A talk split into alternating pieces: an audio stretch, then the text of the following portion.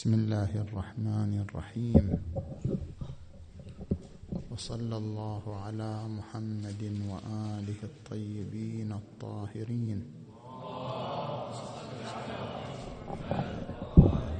صوت قوي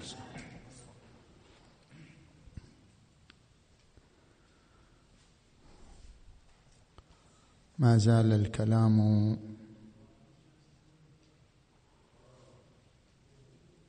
في المحور الثاني وهو ظاهرة التكرار في الآيات القرآنية.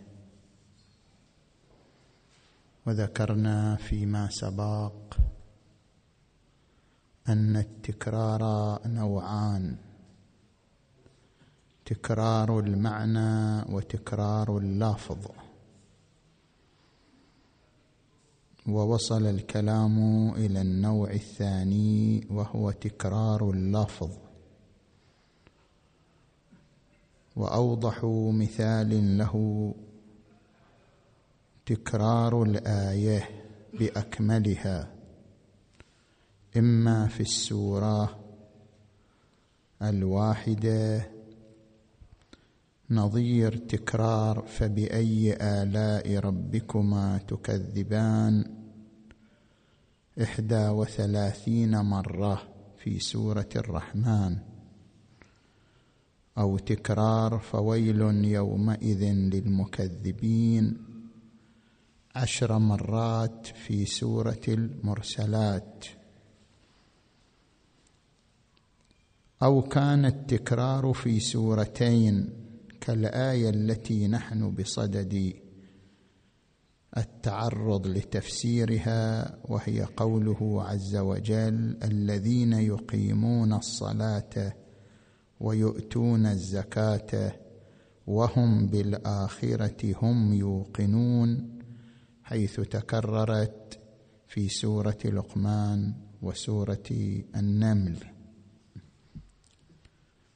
فما هو المنظور في التكرار القرآني؟ إن المنظور في التكرار القرآني تحقيق أهداف عالية في عدة مجالات.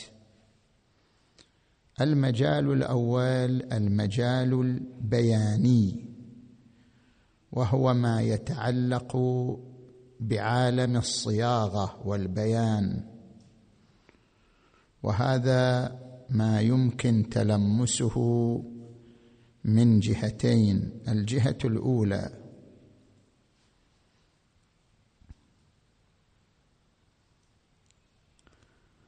من الإبداعات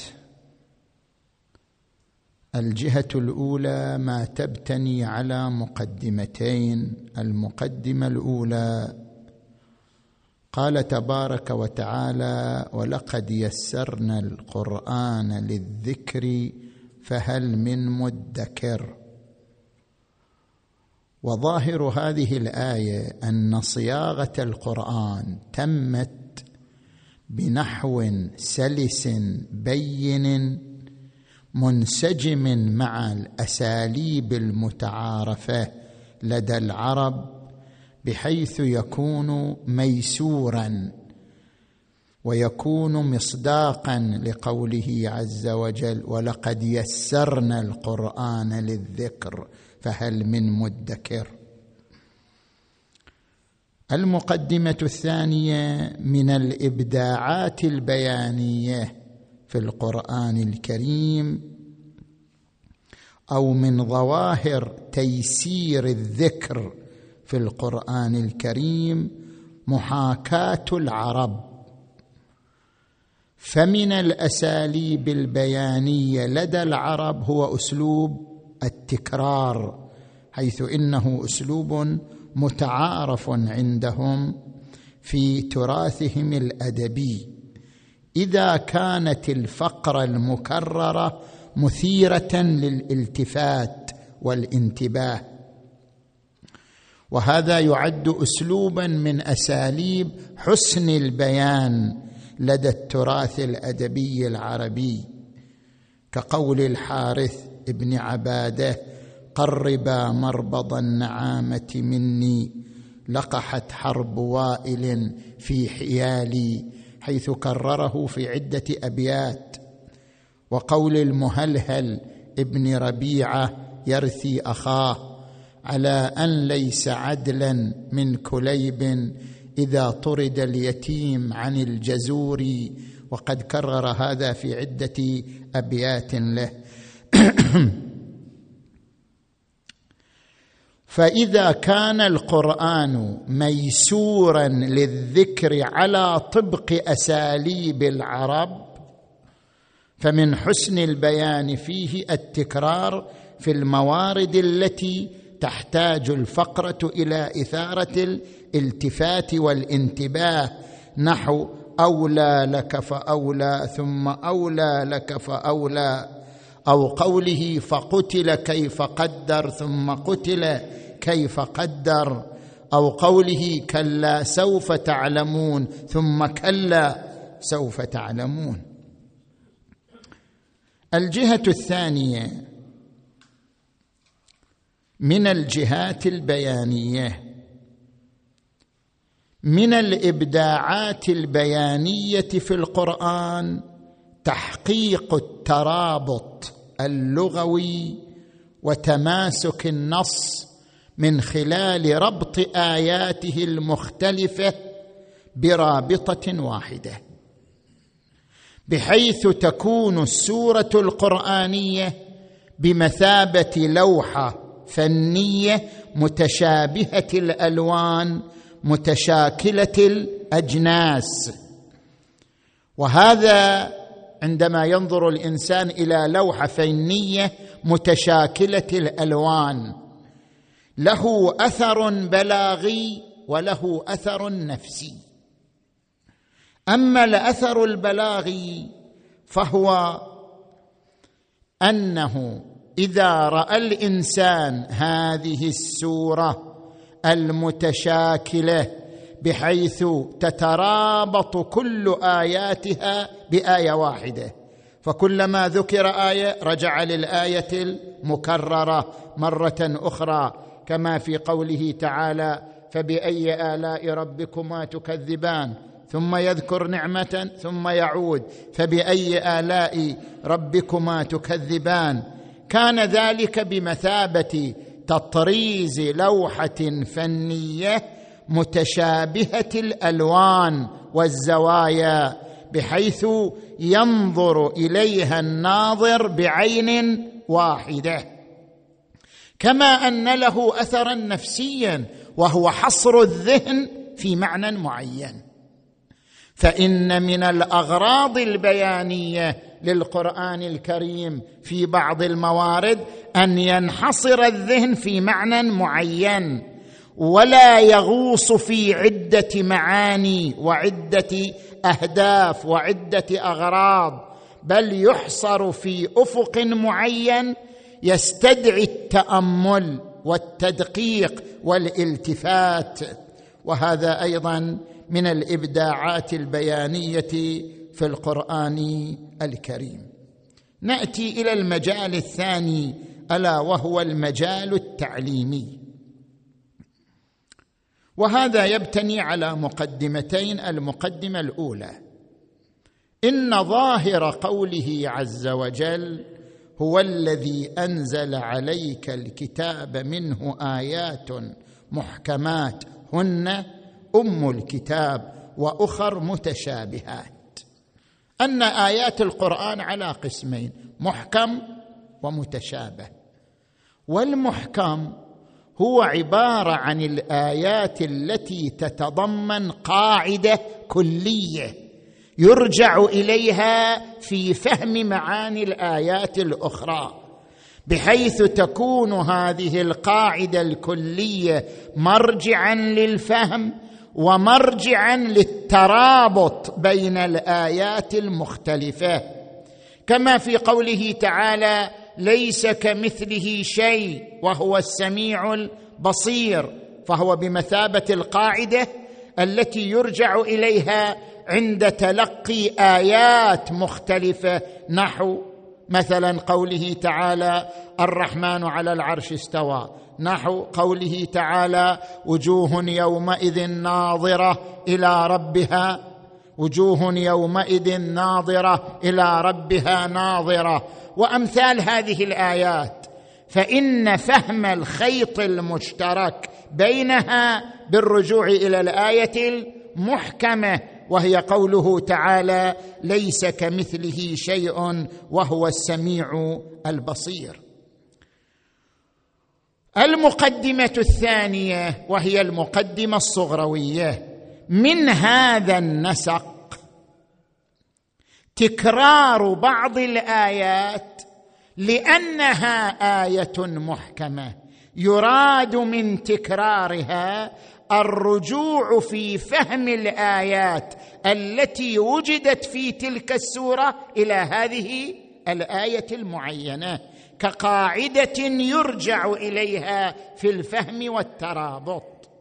مثلا الآية التي نحن بصددها وهي قوله تعالى الذين يقيمون الصلاة ويؤتون الزكاة وهم بالآخرة هم يوقنون.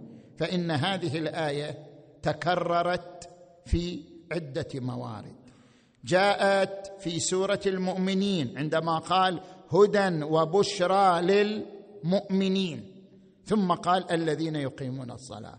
وجاءت في سورة لقمان عندما قال هدى ورحمة للمحسنين. فجاءت بعدها الذين يقيمون الصلاة. وجاء بمضمونها في سورة البقرة. ذلك الكتاب لا ريب فيه هدى للمتقين الذين يؤمنون بالغيب ويقيمون الصلاة ومما رزقناهم ينفقون. فذكر هذه الآية بعد هذه الألفاظ لبيان قاعدة محكمة وهي أن المحسنين والمؤمنين والمتقين هم الذين يكونون موصوفين بهذه الأوصاف وهي يقيمون الصلاة ويؤتون الزكاة. و وهم بالآخرة هم يوقنون. فإذا ذكرها بعد المحسنين تارة وبعد المؤمنين أخرى وبعد المتقين ثالثة لبيان أن كل هذه الأوصاف لا يمكن البناء على إطلاقها بل لا بد من رجوعها لهذه القاعدة المحكمة وهي الذين يقيمون الصلاة ويؤتون الزكاة وهم بالآخرة هم يوقنون. ونظير ذلك قوله تعالى ذلك بأن الله هو الحق وأن ما يدعون من دونه هو الباطل وأن الله هو العلي الكبير تكررت في لقمان والحج. ومنها قوله تعالى إن وعد الله حق. فلا تغرنكم الحياة الدنيا ولا يغرنكم بالله الغرور. تكررت في فاطر ولقمان. ومنها قوله تعالى ثم إلى ربكم مرجعكم فينبئكم بما كنتم تعملون. ونحوها في الأنعام والمائدة. ومن هذا الباب سورة لقمان حيث إن أغلب آيات سورة لقمان مكررة. أي أنها مكررة في سور أخرى.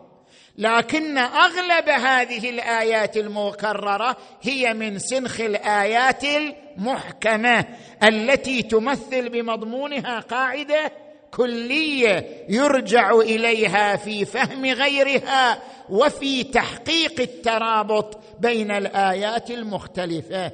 مما يعني أن القرآن كما جعل آيات محكمة جعل سورة محكمة. ألا وهي سورة لقمان حيث إنها تضم بمضامينها مجموعة من القواعد الكلية التي تربط بين الآيات القرآنية من حيث تحديد المعنى والمفهوم. هذا هو المجال التعليمي. المجال الثالث المجال الفني. ويبتني على مقدمتين المقدمة الأولى. لو خلا القرآن عن التكرار لقيل بأن القرآن خارج عن إمكان البشر وامتناع مجاراته منتف بانتفاء الموضوع. لأنه أساسا خارج عن القدرة البشرية. فلذلك لا وجه لأن يتحدى القرآن البشر مع كونه خارجا عن قدرتهم. فإن التحدي مع كونه خارجا عن قدرتهم يكون لغوا لا يصدر من الحكيم. إذ التحدي فرع وجود جامع مشترك بين طرفين يتنافس فيه حتى يكون ذلك الجامع المشترك مجالا للتحدي كما في مجال التحدي في الشعر والفن وألعاب البطولة ونحو ذلك مما يشتمل على ميدان مشترك يتصور فيه التنافس والتغالب بين عدة أطراف بينما إذا لم يشتمل القرآن على جامع مشترك بينه وبين الأساليب البشرية فلا معنى للتحدي لأنه أساسا خارج عن إطار القدرة البشرية بل يكون التحدي حينئذ لغوان. هذه المقدمة الأولى. المقدمة الثانية. أراد الله بتكرار مجموعة من الآيات تمكين البشر من المجارات. وإعطاء فرصة لقاسم وجامع مشترك بين الأسلوب القرآني والأسلوب البشري بحيث لا يبقى لهم مجال في الاحتجاج بأنه لا مجال للتحدي في القرآن الكريم فهو خارج عن إطار القدرة البشرية. فإن القرآن نزل إلى مستواهم وفتح لهم الفرصة في مجاراته بتكرار الآيات التي بإمكان البشرية من خلال أساليبها المتعارفة القيام بذلك. وهذا من القرآن استدراج للبشر من أجل أن يصلوا إلى الإقرار بعجزهم عن مجاراه القرآن ومحاكاته حتى مع وجود الجامع المشترك بينه وبينهم ألا وهو استخدام أسلوب التكرار بين آياته المباركة. ولذلك قال تبارك وتعالى قل إن افتريته فأتوا. بعشر سور مثله مفتريات. وقال تبارك وتعالى فاتوا بسورة مثله. وقال تعالى قل لئن اجتمعت الإنس والجن على أن يأتوا بمثل هذا القرآن لا يأتون بمثله ولو كان بعضهم لبعض ظهيرا. المجال الأخير ألا وهو المجال الروحي. وهو عبارة عن استثارة النص القرآني للنزعات الفطرية لدى الإنسان. وبيان ذلك بذكر مقدمتين الأولى. إن الإنسان كيان مركب من عنصرين عنصر ملكي أرضي وعنصر ملكوتي. فالعنصر الملكي الأرضي هو عبارة عن القوى الشهوية كشهوة الطعام وشهوة الجنس والميول الشعورية كالميل نحو الحب والبغض والفرح والحزن. فهذه القوى الشهوية والميول الشعورية تلصق الإنسان بالأرض وتشده إلى أن يكون كسائر الحيوانات الذي لا يفكر إلا في إشباع شهوته وتشباع ميوله ومشاعره وهذا ما يعبر عنه في كلماتهم بقوس النزول ومن يحلل عليه غضبي فقد هوى والعنصر الثاني العنصر الملكوتي والعنصر الملكوتي هو عبارة عن مجموعة من النزعات الفطرية في كيان الإنسان التي تشده نحو الأعلاء وتبعده عن إطار الأرض. وهذه النزعات الفطرية هي النزعة نحو تقديس العظيم. فإن شعور الإنسان بأن هناك قوة خارقة أبدعت هذا العالم يدعوه ويشده نحو تقديس تلك القوة التي قال عنها تبارك وتعالى فأقم وجهك للدين حنيفا فطرة الله التي فطر الناس عليها. ومن هذه النزعات الفطرية نزعة الإنسان نحو القيم كنزعة الإنسان نحو الصدق والعدالة والأمانة والإنصاف وما أنح وما شاكل ذلك من المثل والقيم. وهذا ما يعبر عنه بقوس الصعود كما أشير إليه في قوله تعالى إليه يصعد الكلم الطيب والعمل الصالح يرفعه. والإنسان بين هذين العنصرين. قوس النزول وهو عبارة عن القوى الشهوية وقوس الصعود وهو عبارة عن النزعات الفطرية الوجدانية التي أودعها الله في نفس الإنسان كما قال تعالى ونفس وما سواها فألهمها فجورها وتقواها فجاءت هذه التكرارات. في الآيات القرآنية كلها من سنخ واحد وهو سنخ ما يستثير النزعات الفطرية ليدعم توجه الإنسان نحو قوس الصعود والترفع عن المستوى البهيمي الأرضي. زين للناس حب الشهوات من النساء والبنين والقناطر المقنطرة من الذهب والفضة والخيل المسومة والأنعام والحرث. ذلك متاع الحياة الدنيا والله عنده حسن المآب. والنزعات الفطرية كما ذكرت في كتب الأخلاق هي ثلاث نزعات نزعة الاستذكار ونزعة الخوف ونزعة الإنصاف. أما النزعة الأولى وهي نزعة الاستذكار فإن بطبيعة الإنسان أن يكون في معرض الغفلة والسهو وقد تبعده الغفلة عن ذكر الله وقد تبعده الغفلة عن الارتباط بربه عز وجل كما في قوله تبارك وتعالى كما في قوله تبارك وتعالى لهم قلوب لا يفقهون بها ولهم أعين لا يبصرون بها ولهم آذان لا يسمعون بها. أولئك كالأنعام بل هم أضل. أولئك هم الغافلون. أولئك هم الغافلون. أي أن الغفلة خيمت على الإنسان وحجبته.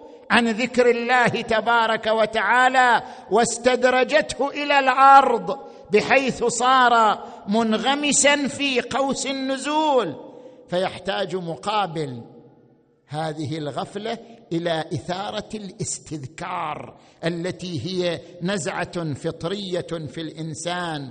من هنا جاء التكرار في الآيات القرآنية. إما بغرض التأكيد كما في قوله تعالى السابقون السابقون أولئك المقربون. أو قوله تعالى كلا سوف تعلمون ثم كلا سوف تعلمون. أو لتقرير الفكرة بحيث يسهم ذلك في رسوخها كما في قوله تعالى قل يا أيها الكافرون لا أعبد ما تعبدون ولا أنتم عابدون ما أعبد ولا أنا عابد ما عبدتم ولا أنتم. عابدون ما أعبد. لكم دينكم ولي ديني أو لإثارة التعظيم والتعجب. نحو قوله تعالى الحاقة. ما الحاقة؟ القارعة. ما القارعة؟ أصحاب اليمين. ما أصحاب اليمين؟ أصحاب الشمال. ما أصحاب الشمال؟ هذا من ناحية نزعة الاستذكار أو نزعة الخوف كما في قوله تعالى إن الإنسان خلق هلوعا إذا مسه الشر جزوعا وإذا مسه الخير منوعا فلديه بنزعته الفطرية فرارا من الضرر المحتمل ولذلك يحتاج إلى ايات تصب في سنخ الوعيد لتستثير هذه النزعة الفطرية وتسهم بتوجيه الإنسان إلى الآخرة. ومن هنا جاء تكرار ويل يومئذ للمكذبين في سورة المرسلات بل في عدة سور. النزعة الفطرية الثالثة الإنصاف. فإن الإنسان لو خلي ونفسه بدون ملوثات فإنه بطبيعته يتجه إلى شكر المنعم. وإنصاف من يمن عليه بخدمة من الخدمات. وهذه النزعة الفطرية وهي نزعة الإنصاف أيضا تحتاج إلى استثارة وتدعيم من هنا جاء التكرار في سورة الرحمن فبأي آلاء؟ ربكما تكذبان. فكلما ذكر نعمة دنيوية أو أخروية أعقبها بهذه المقولة استثارة لنزعة الإنصاف وشكر المنعم الكامنة في فطرة الإنسان. هذا تمام الكلام في المطلب أو في المحور الثاني في تفسير الآية المباركة ألا وهي ظاهرة التكرار في القرآن الكريم وعالجناها في جلستين في الجلسة السابقة وهذه الجلسة. بقي في الآية مطالب بعد أنا الآن صار؟ بلي إيه، امتد الوقت ونحن بعد. لازم نلتزم بالوقت. والحمد لله رب العالمين. وصلى الله على محمد وآله الطاهرين.